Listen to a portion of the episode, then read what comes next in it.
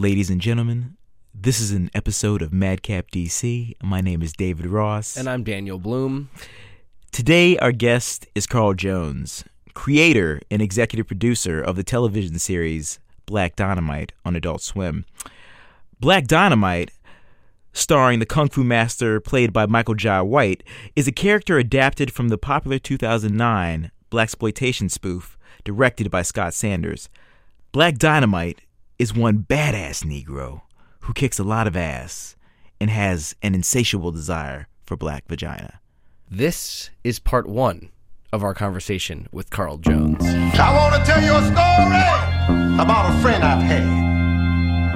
He's a mean motherfucker and he's super bad.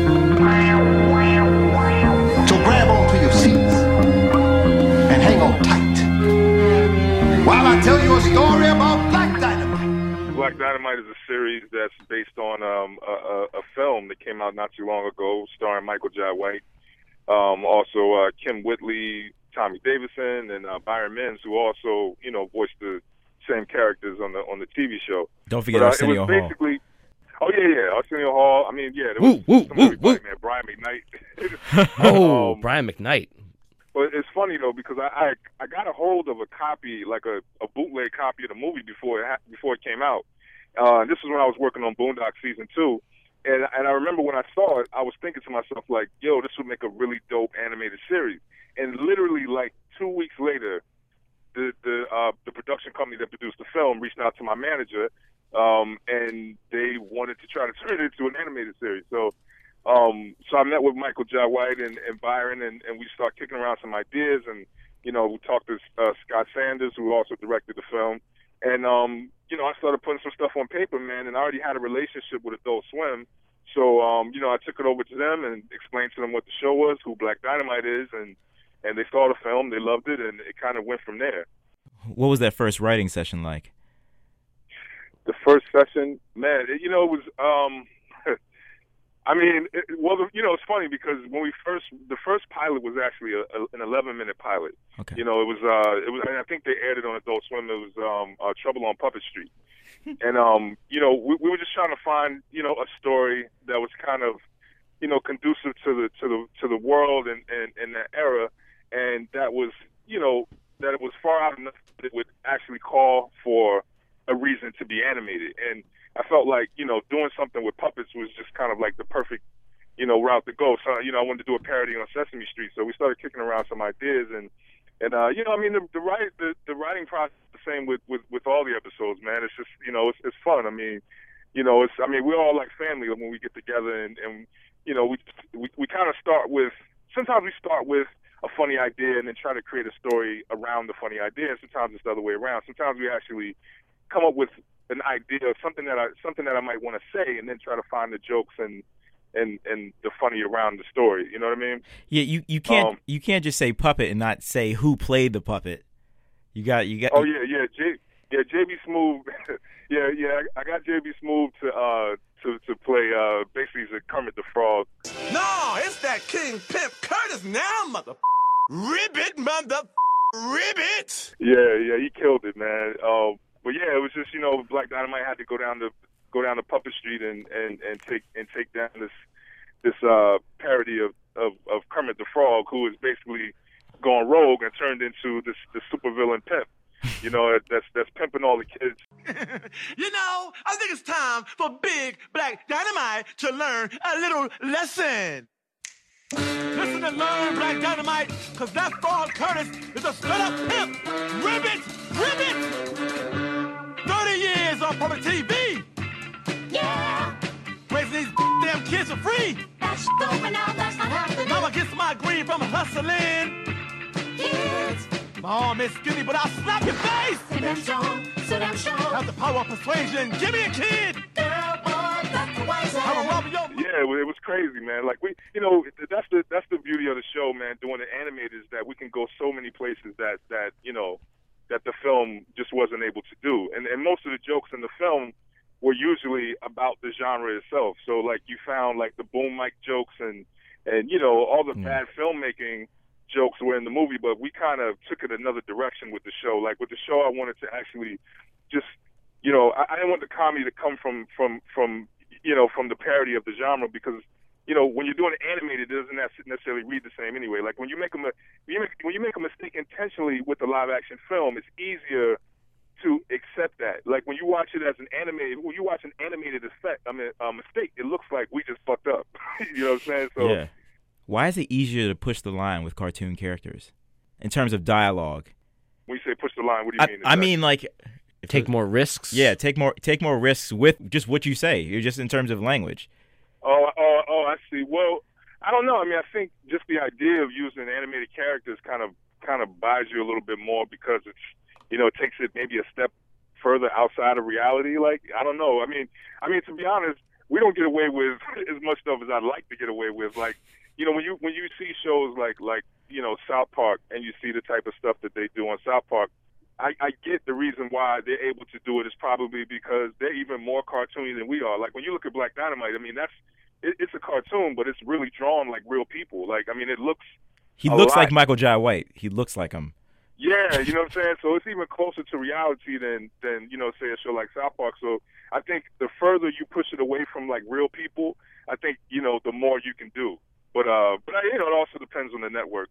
But you know, Adult Swim has been pretty cool, man. I mean, they let us get away with with, with a lot of stuff. I can't complain, you know. But I'm always trying to push it even further. What There's a they? lot of stuff that you haven't that you haven't seen. Yeah, yeah, yeah. Let's let's talk about that. Like, what ha- what haven't we seen? Like, what haven't we seen? You can say it now Oh, because man. there are no visuals. Dude, we had I had a okay. I, all right, there's a couple fights. Yeah, bring it. them.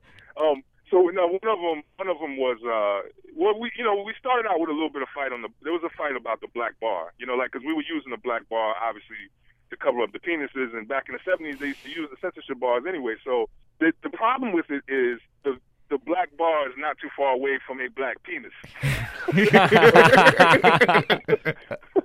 and I think y'all knew that going in. right, of course we did. So, Slightly You more square, I imagine. yeah. So that was one of. Then, then we had another one, man, with uh, Crenshaw Pete. We had this scene in the Players Ball Express where, where Cren- when we introduced Crenshaw Pete, and he had a hot coat hanger, and he was smiling as he was dipping one of his holes, right, in his arms, and he had the he had the I had the uh he had the hanger pressed up against her face with like this. We had like the smoke kind of coming from her face, and they were like, "You can't." You can't do. It. I'm like, wait a minute. We just, we just had, we wait, we just had Michael Jackson moonwalking with his little brother half. We can't put a hot, a hot coat hanger to a bitch. And, and, and it was like, no. So I said, all right, okay. Well, how about we just cut to a close-up shot of her face with the word Crenshaw Pete on it, sizzle it. And they were like, hell no, you can't do that either. It, it's just, so you gotta like, you gotta bargain, man. You know what I'm saying? Like, you might have to give up a couple of dicks for Crenshaw Pete branding, stuff like that. You know, we go back and forth with it, man. How does that even work? But- Do you, do you so how does that even work out? Like, uh, say the script's written, uh, you and I guess the animation is created, and then you present to the network, and then they they're like, okay, we'll do this. Well, you know what? They they see it at every stage of the, of the of the production. Like they see the scripts, they see the rough, they see the rough scripts, they see the final scripts, they see the animatics. They even get the radio plays before before it gets to animatic. And animatic is is like uh, storyboards strung together like a movie, Yeah. so they can get an idea of how everything plays out. But the problem is this. You know, I, I'm, they, they know I'm, I'm I'm notorious for adding stuff in at the last minute. So, so even if they clear, they, they they can sign off on a script, they can sign off on an animatic, but they know that the final delivered show that they get, there's going to be about three or four things that are stuck in there. So, so, they, so everything that they look at, they look at it with a fine, a fine tooth comb, man, and they make sure like it's it's you know. But like I said, they let us do a lot. I don't want to make it sound like they, you know, I mean, but they because we do get a. I mean, look, we get away with murder anyway, like you know. But I'm just always pushing it even further, just to see, just to see where the line, see how far I can push that line back.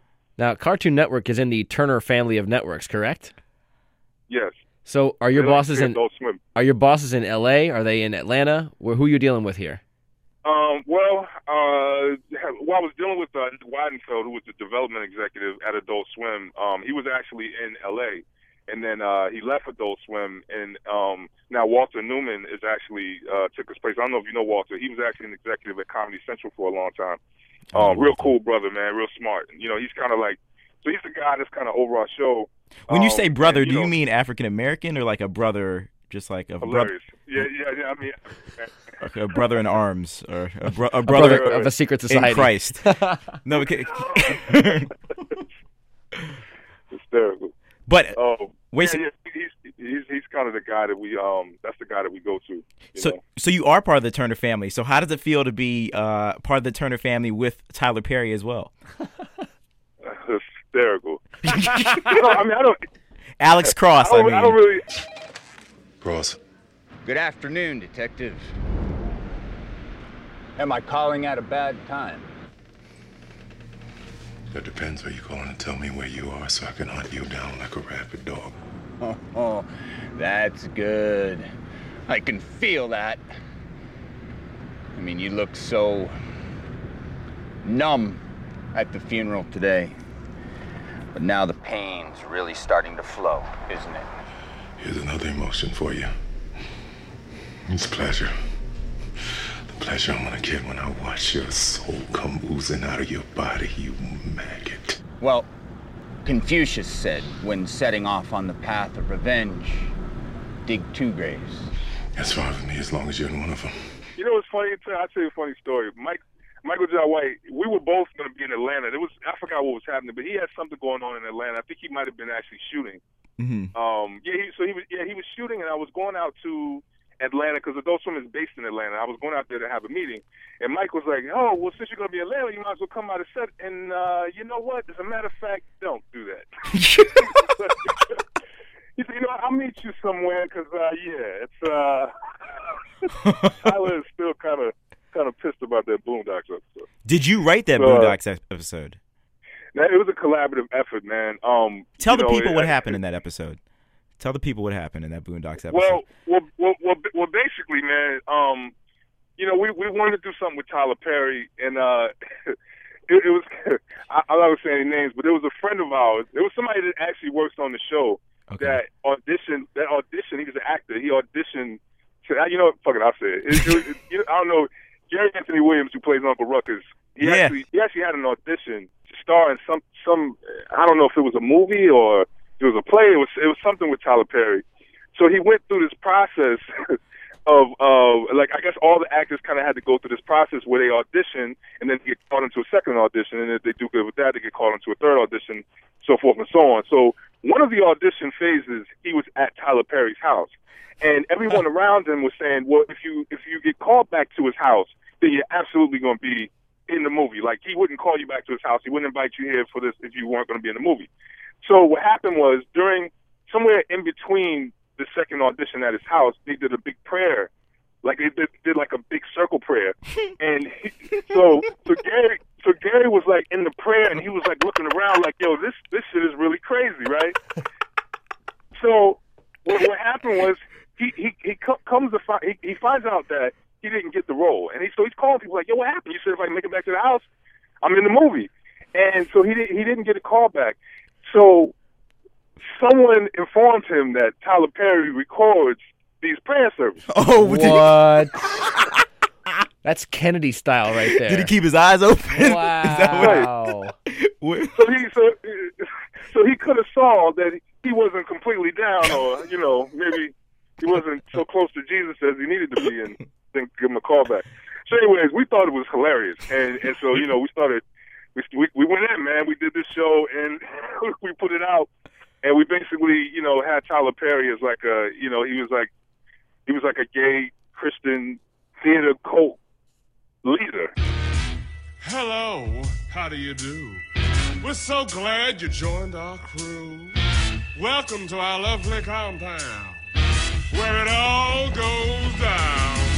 Hot boiled bananas and cream, white unicorns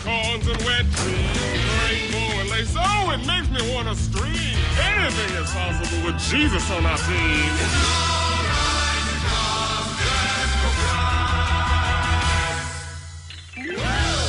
Jesus gave me a vision to make plays and dress like women, to wear corsets and redefine women, big bras with a lot of pattern in them.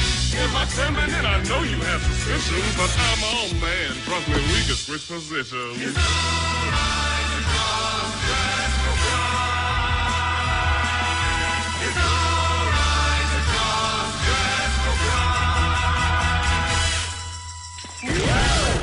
And uh, and he was.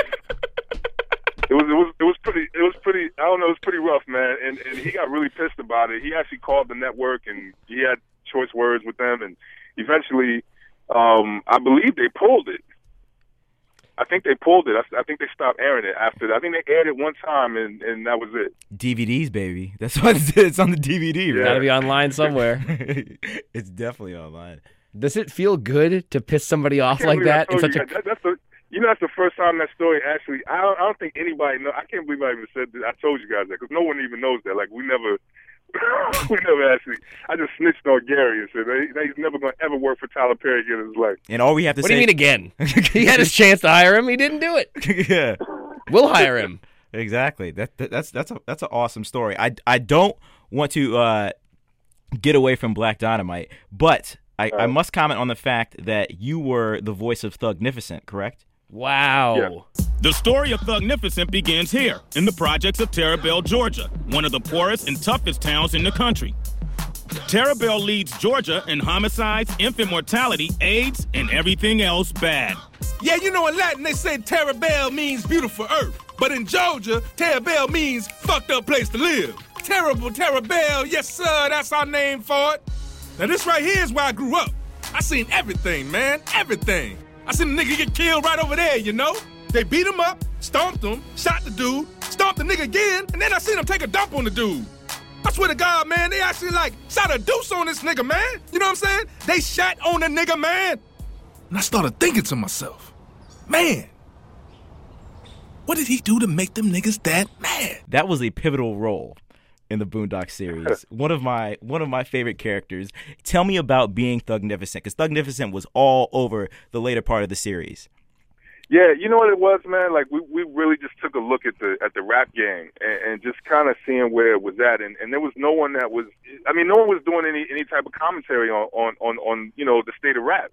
And right now, like you see all of these guys. Well, well, not now, but then you saw all of these guys who were supposed to be gangster rappers, and, and, you know, at the end of the day, you know, I mean, you know, half of the stuff they were talking about, they weren't really living. So it was like, you know, we thought somebody should shine a light on it, and so we did a story about a guy who pretty much, you know, in his music was. You know, the, he was, you know, he's the, the most gangster rapper that you could ever meet, but behind closed doors, he, he really wasn't that guy. You know, and and you know there was there was different parts of Thugnificent. I mean, like you know, a- as you saw, you know, eventually like the stories progressed where you know he eventually stopped uh, selling so many records, which is, is what happened in the rap industry. Like a lot of rappers didn't make the money that they used to make because it's so saturated now that he he had to go back to doing the things that he talked about doing, which was selling drugs, which he never actually did before. So he had to go on Wikipedia, go on Wikipedia to find out what the what the what the rest of crack. You know what I'm saying? Because all of this shit he talked about now he's got to live. Because he always said like if this don't work out, I'm gonna go back to the street. And a lot of these niggas never actually been in the street. you know what I'm saying? So it was kind of like you know we just wanted to do some commentary on that man and kind of just shine a light on the hip hop world because it was so. I mean, it was just so much comedy, man. So much. I mean, all the internet beef and stuff that was going on between like, like uh, uh, I don't know. You saw the Soulja Boy and, and Ice T. yeah, that was going on at the time. Silliness. How do those two even know That that is one another silly. exists? Like Soulja Boy and Ice T. How do- I don't even understand how Ice T even found out. Soulja Boy saw him on VH1. I forgot about that. Well, well, that's, that's that's the thing about the internet. Like the internet brought that beef together. Like there's no other place that there's no other way. There's, it, they would never run in the same circles. They would never ever see each other in person. Like it's it's the, that's the weirdest thing about the internet, man. Um, I mean, Ghostface, we because we did a little thing with Thugnificent also, where he where his records wasn't selling, and, and he took it out on his fans, and and we got that from Ghostface because I don't know if you remember, there was a time where Ghostface where Ghostface put out an album, and he had like like these gazillion followers on MySpace, but it, but he only sold like thirty thousand copies, and so he made a video and he just started going in on them. Yo, how the fuck I got this many friends and none of y'all niggas bought my album? you, you know what I'm saying? So like we, we we look at stuff like that, we're like, yo, we got to do something about that. Like that's just it's too funny, man. You, but you have to admit that Thugnificent had one of the greatest uh, rap entourages. I mean, who was in it? You had Busta Rhymes in it. You had Yeah, you had Snoop. you had Busta Rhymes and Snoop. Now, now, Yeah. Nate Dogg, God rest his soul. yeah, yeah, Yeah, yeah, yeah. Nate Dogg, was- yeah, he did the um, he did the F Granddad song. It, it was fun, man. I mean, Snoop, working with Snoop, man. Snoop is Snoop is ridiculous, man. Like he's so he's so. I mean, I mean, you know, he's a great rapper, but like he's a really really good actor. Like he, I don't think he gets enough credit, man. Like in, in the booth, like he's like like one take. Like he always he just kills it every time. Like he's he's he's solid, man. And Busta Rhymes, well, you know, well, Busta Rhymes for the very last episode we had him in, he couldn't make it, so we actually had to replace. Him. I don't know if you caught that, but it was another. we had we had to bring in a Busta Rhymes impersonator. Um, I, I, don't think I, I don't think I noticed. I thought it was Busta Yeah. Rhymes. The was Busta Rhymes the one who actually? He, he's not the one who ended up getting the job. No, it was another. Somebody else got a Yeah. job. Yeah, yeah, Busta Rhymes. He, he, he ended up getting the job. He, he um he ended up getting the job. and He tried to hook Thugnificent up. And Thugnificent went in and he fucked it up. Who does the music for the show? Because the show has a great uh, score. Well, we we use a um we got like this crazy extensive '70s library that we use, and then um a lot of the original cues in the show are done by AJ. I don't know if you if you know Adrian Younge, who also composed the music on the movie. Um, he's he's bananas.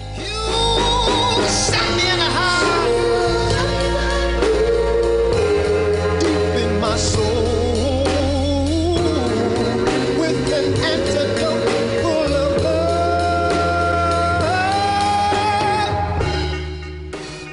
called the Black Dynamite Orchestra, and um, awesome. Yeah, they're they're they're, they're amazing, man.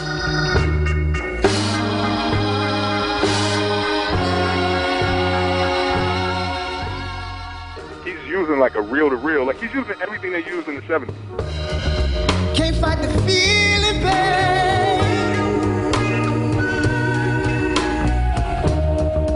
Cause you know what you were That's why this shit sounds like real '70s music. Like like he doesn't use anything. Like if you if you if I even because I asked him about like certain you know sounds and stuff like that, he's like, dude, they, they didn't do that in the '70s. Like he's such a you know what I'm saying? Like he, he's such a like you know. I mean, he's like a '70s head. He like he's. I think he's he's like really caught in a time warp. Like everything he does is strictly like the way they did in the '70s, but then it gives it that authenticity that you need, man. Because like when you watch the movie, I, I, I mean, the first time I saw the movie, I was convinced that it was shot in the '70s, man. Like it looked that good. It sounded, it sounded like real. So like you heard the crackle in the in the in the records, and you know what I'm saying? And like Yeah, just yeah. had that, you know.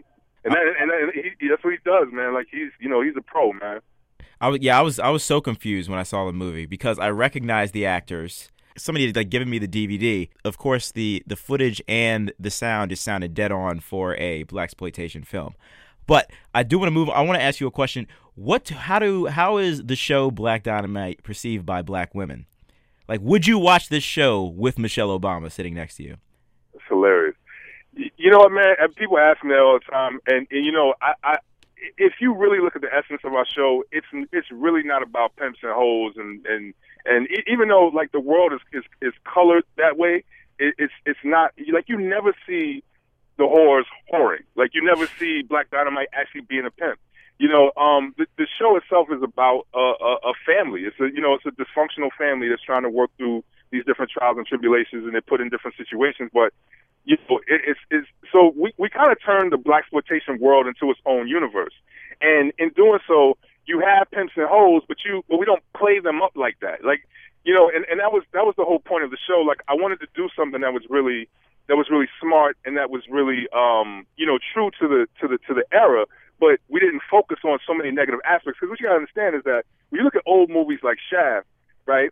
Those movies weren't necessarily black exploitation films.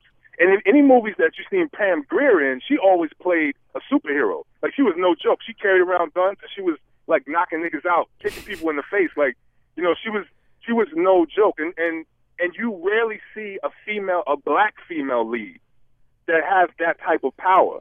So for me, when you when you look at a character like Honeybee, I think women should be happy that they have a a main number one. She's a main a main character who actually is not taking shit from anybody, a man or woman. You know what I'm saying? And she's very she's very strong. She's um and and she looks good. You know what I'm saying? Like how often do you see that? You know, so you know, because I, you know, yeah, the language is colorful and there's a lot of, you know, a lot of bitches, hoes, and you hear all of that, but we don't really portray the women in the show that way. You know what I'm saying? Are you at all worried about the idea of? I mean, I know it's a popularly already kind of established trope, kind of the pimps and hoes thing, but do you worry at all about implicitly aggrandizing the place of the pimp in society, maybe like as it's traditionally been done? No, I mean that is no, it doesn't bother me at all. See, like like I said, you know, it's it to me, it's all about the way you execute the idea. Because in, in my mind, like the way I you, the way I look at the pimp game, especially in the context of that era, the way I look at the pimp game, to me, that was the first liberation of the black man. Like eh, you know, you could put it, it you can have you can have differences with it because of the morality of a man actually pimping a woman and putting on the street or whatever. But if you look at the if you look at it in the proper context, you'll see that at that in that era, that's all. I mean, what else was there to do? You know what I'm saying? Like we were, we, you know, I mean, I mean, in the black community, I mean, our superheroes were the drug dealers because they were the ones that were taking control of their own destiny. Our superheroes were the pimps and the hustlers, you know, because they were the ones that weren't taking shit from the man, and they made their own money, you know, by way of their own people. So And they beat like, up white people. They beat up white people. Very important. and they did beat up a lot of white people. And, and you know what's funny about that time? Like no one ever, there was never any cops around. Like when it was, in the black community, they were taking people's heads off, shooting people in the street. You never saw a cop at all. just, Much different than now. right, right, right. So you all just wrapped up shooting season one, correct? yeah, yeah. We just we just wrapped, man. So- uh, a couple weeks ago. When do you all start breaking out the the lesson plan for season two?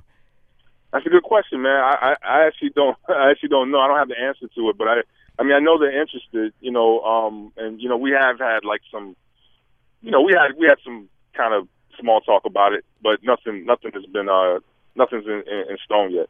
You know, some stuff that has to be still figured out. What are the typical breaks that you all are allowed? What's the schedule like when you first develop the series and then it airs and then till next season? What like what are, what are the hours working with? Oh man, I, well, okay. Well, let me let me. Well, I'll start here. Um, a typical season for us is uh, a little over a year and a half to produce, and that's you know, and that's like rough. That's roughly you know ten episodes, right? Now, once once that's done, I mean, I, I personally have never had a hiatus before. Like this is my first time actually taking a break. When I first started from from from Boondock season one, which is I guess roughly around nine and a half years ago, to today, I've I've yet to I haven't had any. There was never a break between shows. Like we always rolled into something else. Now the only time we did take a break is when we we we uh during the writer's strike, and and that's when um we were between seasons when we shot a lot of the uh we shot a web show called the Super Rumble Mix Show, and um that was the only time we actually took a break, and I think that was maybe like I think we shot that whole web series maybe in a couple of months. By the way, You know? by the way, I'm I'm happy that you included the writer's strike in the story of Catcher Freeman episode. I thought of a new way to display moving pictures on a screen. Of course, it's all abstract since I don't have any actual film or cameras or anything, but I'm gonna show Master Curtin my screenplay, and when he reads it, he's gonna know this could be a huge production. Nigga, you trying to get off the plantation by selling the script? Nigga, you ain't even supposed to know how to read. How you gonna sell a script, asshole? Plus, it's a writer's strike, nigga. Oh, yeah? Yeah, that's what that's when it was brewing. Actually, that's when it was like when all the you know when all the talk was going on, and then right after right after we finished that season, that's when it hit. Wow, a year and a half to develop. Is this? In the, I guess this is because of the drawings and the, the heavy animation that goes into making this. Yeah, I mean, yeah, it's just animation is just a it's just an extensive process, man. I mean, I mean, first you got the scripts, and then you know the scripts go through through changes. I mean, you know, the scripts aren't done uh, overnight, and you know, and they go through many different drafts, and then to record those scripts. You got to so it means you got to schedule time with all the actors, and you can never get them all in at one time. So, you know, you know that's usually stretches over a month or so to get everybody in on that episode. Then you have to, you know, you have to you have to create designs for each and everything in that show, and that means if there's a cup on the table, if there's a you know anything that moves. And, and anything that doesn't move is has to be drawn too. But anything that moves, you know, is even it, it takes even more time because now, like if you have a if you have a book, you have to draw both sides of the book because if someone picks it up and you know, and they want to, if they have to animate that, they need to see what's on both sides or what's on the inside, this kind of thing. A lot of people don't think about that. When you watch a show, you don't realize how many moving parts there are to an animated scene, and each of those things have to be designed and drawn. You're talking about maybe you know roughly 350 to 400 scenes per show, and each of those scenes has designs in it. you understand what I'm saying? So the show has to be storyboarded. It has to be colored. It has to be it has to be drawn. It has to be colored. It has to be animated. And then once the animation is done, it's it's it, has to be edited together, and it has to be taken through. Uh, you know, you know what we call compositing, which is kind of After Effects and touching up stuff digitally, and and then we got to mix it, and it's just it's a lot. you know, it's, it's a lot, man. You mentioned, excuse me, you mentioned nine and a half years ago starting Boondock season one. Is that right?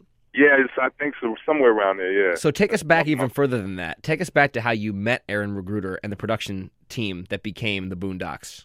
Yeah, well, it's a funny story, man. I, I um, so well, let me let me let me. Before I got to L.A., I was actually um, I was actually developing a cartoon series with uh with, with uh, Roc-A-Fella Films, um, with, with State Property and Roc-A-Fella Films. So Beanie Sigel had this this uh it's a brilliant idea to me. It was an animated series that he wanted to do. It was called The Playpen. And it was basically the Roc-A-Fella camp as babies.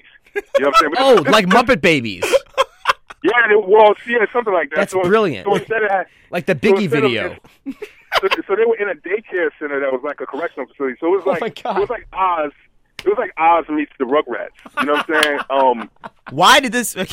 Why did this not? I, I want to see this. Dipset, Dipset could have been in there. And, and, well, well, what happened was we were developing it, and then in the midst of us developing it, Beanie Sigel got arrested for attempted murder.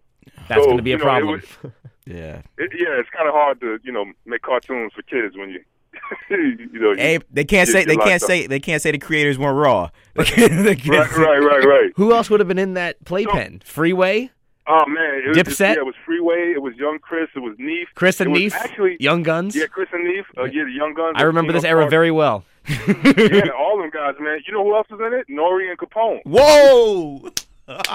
Yeah, Nori and Capone. Get some Hispanic And, viewers. um, Very good. so, so Jin, so could you get Jin happened in there? No, Jin was with Ruff Ryders. I'm just kidding. No, no, yeah, Jin. Uh, Trying to expand the so, demographic.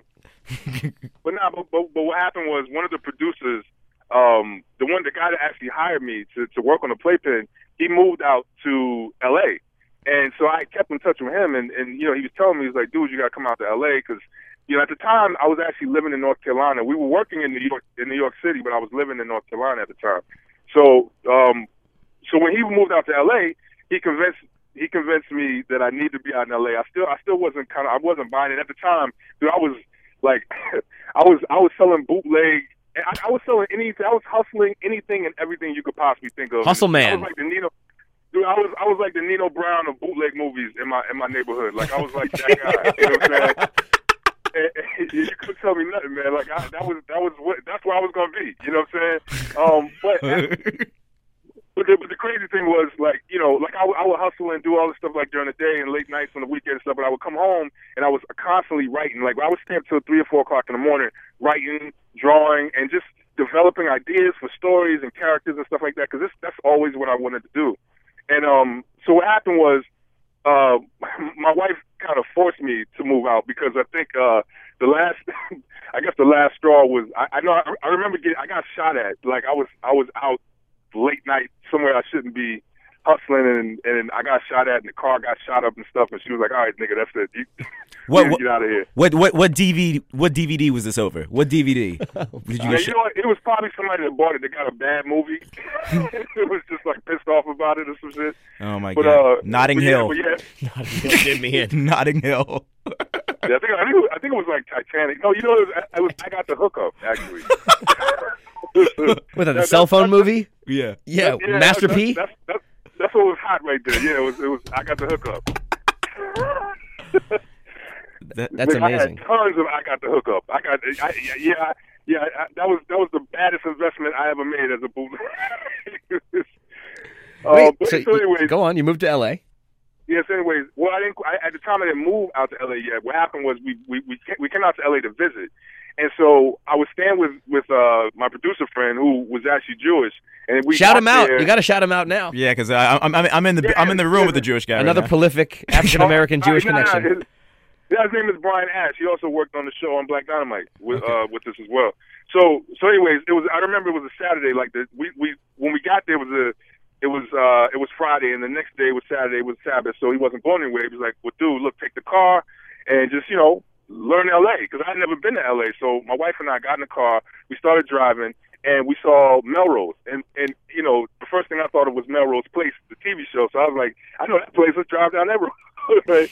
So we, we drive down Melrose. It's not going to end well. I, and, and, no, no, no, and I see, I see, I well first I saw the Boondock shirt. I saw like a it was a you know a red Boondock shirt. A guy was wearing a red Boondock shirt. I looked closely, and it was Aaron McGruder. And I had been a big fan of his anyway. Wow. This is before the this is before the Boondock show. This is when you know when the uh just when the comic strip was popular.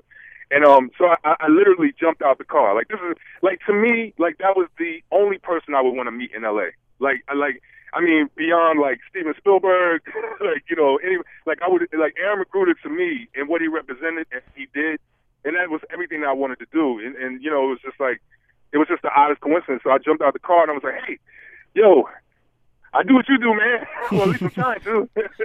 and uh, you know, this is my name, and and you know, I just I was working on it. I just ran down my whole resume, which wasn't shit at the time. I, I sell bootleg movies, and uh, and I was working with Beanie Sigel. He shot and killed somebody, so I can't do that now. And um, and I need a job.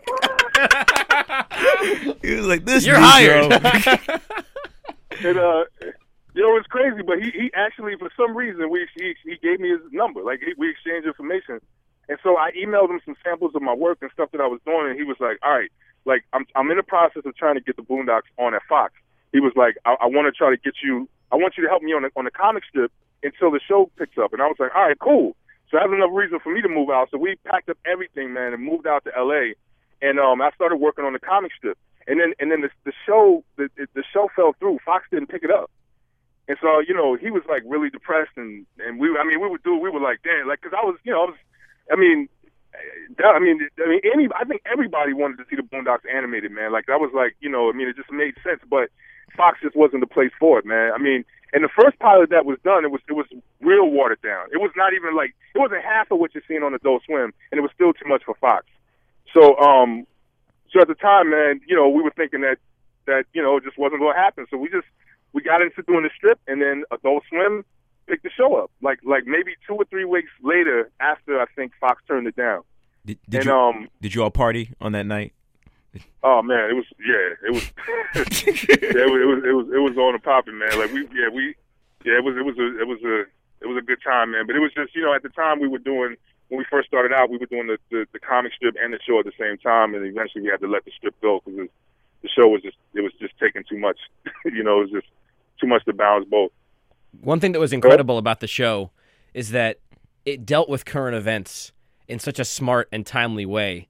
It almost kind of seemed like the New York Times editorial page of like the black and urban community. What was that feeling like to be able to know that all right, something just happened and people are going to be looking to us. What are we going to do to respond? Oh man, it, it was it was great. It was great, man. I remember we did a um, we did a strip about Steve Stoute smoking crack, and I remember he called. He called like the next day it hit, but he was actually flattered, and it's hilarious because you, most of these people like. I mean, I mean, that's the beauty of doing a comic strip is because you can you can tackle current events and you can you can get at issues or people immediately. But the funny thing is, they get back at you immediately too. Like as soon as stuff hits, like you know. It, but but what's funny is like more more so, I would say more people were flattered than than were offended by the comic strip. And I don't know what it is, but you know, there's something that there's something I don't know something about the context of the newspaper doing a comic strip. It's just people accept it a little bit differently. But that was the beauty of doing the strip. Like with the show, we couldn't we couldn't be so topical, you know. So we had to find kind of like these evergreen ideas, or or you know you know find the things that that you know weren't so set in that particular time. Because you know, if animation's taken in, and the Boondocks was taking almost two years to make, actually longer than Black Dynamite. So you figure anything that's hot now, two years from now, it's dead. Especially with the internet, like everything is, you know, you guys got to be fresh and right on time. But um, that was that was the biggest challenge I would say. You know, um, I know that wasn't your question, but that that's kind of, you know. That was that was the biggest difference between the strip and doing the show. You know what I mean? Is is we couldn't stay that topical. Listen, Um, we're in election season, so you can give me any answer you want, regardless of the question I ask you. Just know that. All right. Yeah. What? That's, that's really funny. actually. what I mean, hey, we, We- we've been watching it for yeah, weeks. Hey, we, we are in Washington D.C. You know what I'm saying? So, so we're Right, right, right. We're used to that. We're drowning this nonsense. My one of my favorite things about the strip is when I would check the paper. I would read the strip also when I was in when I was when I would get up in, in high school and I read it all throughout college. I went to University of Maryland where he where he started the strip. Shouts But to I- Diamondback. But I I love when I would would check the Washington Post and basically it was like Aaron McGruder had been put on timeout. And they they were like Yeah. they were like he they're like we're not gonna be printing this you know saying? Because because of something he said about Bush and 9/11 but so often I'd check and he'd be, and, he, and he'd be put on timeout and then he'd come back. And it was and it was a funny relationship that he had with the paper. But I love the fact that they printed it anyway because it was ridiculous. Some days I was reading it I was like I can't believe that there's this strip of black social commentary that I guarantee you most people are not even looking at I'm like, It's I'm like, like five rows above Yeah. Family Circus. yeah, yeah, five rows in Doonesbury, sitting near sitting near Right. Doonesbury. you know what I'm saying? And I'm just like, I'm like, this is brilliant. And I mean, I, I do want to know how are you all perceive how are you all accepted out in Los Angeles because the African American community over here and whites Yeah. they they uh, they love they definitely love the Boondocks and they definitely love Black Dynamite. You got intellectual black people on your nuts. That's basically that's basically what I'm trying to get get at. Well, well, first of all, you know, Aaron McGruder is a, is a genius. Like, I mean, I, I learned so much from him. Like, he he just has a way, man, of of you know, like translating these these like political, um, you know, social and political. I mean, you know, making social and political satire, but he does it in such a way. You know, the thing you told me when when he first started doing the strip is he was trying to figure out a way to basically like sell Farrakhan philosophies through a very cute acceptable package. And and so when you when you look at Huey or you look at the characters the way they're drawn, they're really cute. You know what I'm saying? Like they got these big anime eyes and and they just really like it, it, it you know they just kind of have like a like a warm look. Even with Huey scowl, like there's something about him that kind of draws you in. and- He's a cute little and- kid. and makes you feel.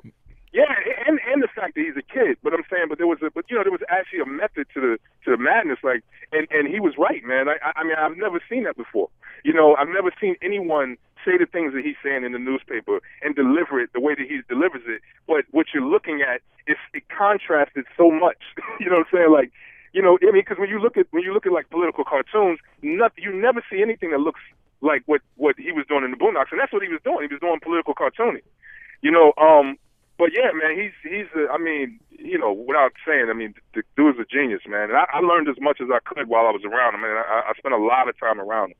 I mean, I was literally like, you know, his right hand man. You know, and um, and, and I, you know, Black Dynamite is to me is an entirely different beast. Like, I think the voice is is is completely different. Like, yes, you know, the tone of the comedy is is similar, but I think that you know, I I think I think they're entirely two different shows. You know, um, and and you know that's why I I, I, I you know I, I say that what he was doing with with Boondocks is it, to me is like I, I can't compare anything I've done yet to what what you know what he was able to uh, pull off with Boondocks. Like that was just an amazing thing of its in its own.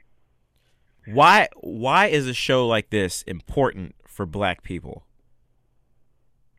Um, well, number one, because uh, I think it's good to have any show where you can actually even see black people on screen because it, it's it's rare.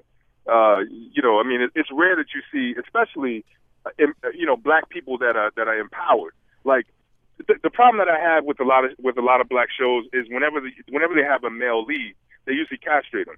You know what I'm saying? They usually take the nuts off. Like they, you never see a guy like Black Dynamite who's who's kicking ass and taking names. You know what I'm saying? Like he's just he's to me. It's important that we have at least one black superhero, you know, on the air. You know, because you, you, it's just it's just so rare to have it. You know Wait a I second, you um, you haven't seen Alex Cross yet.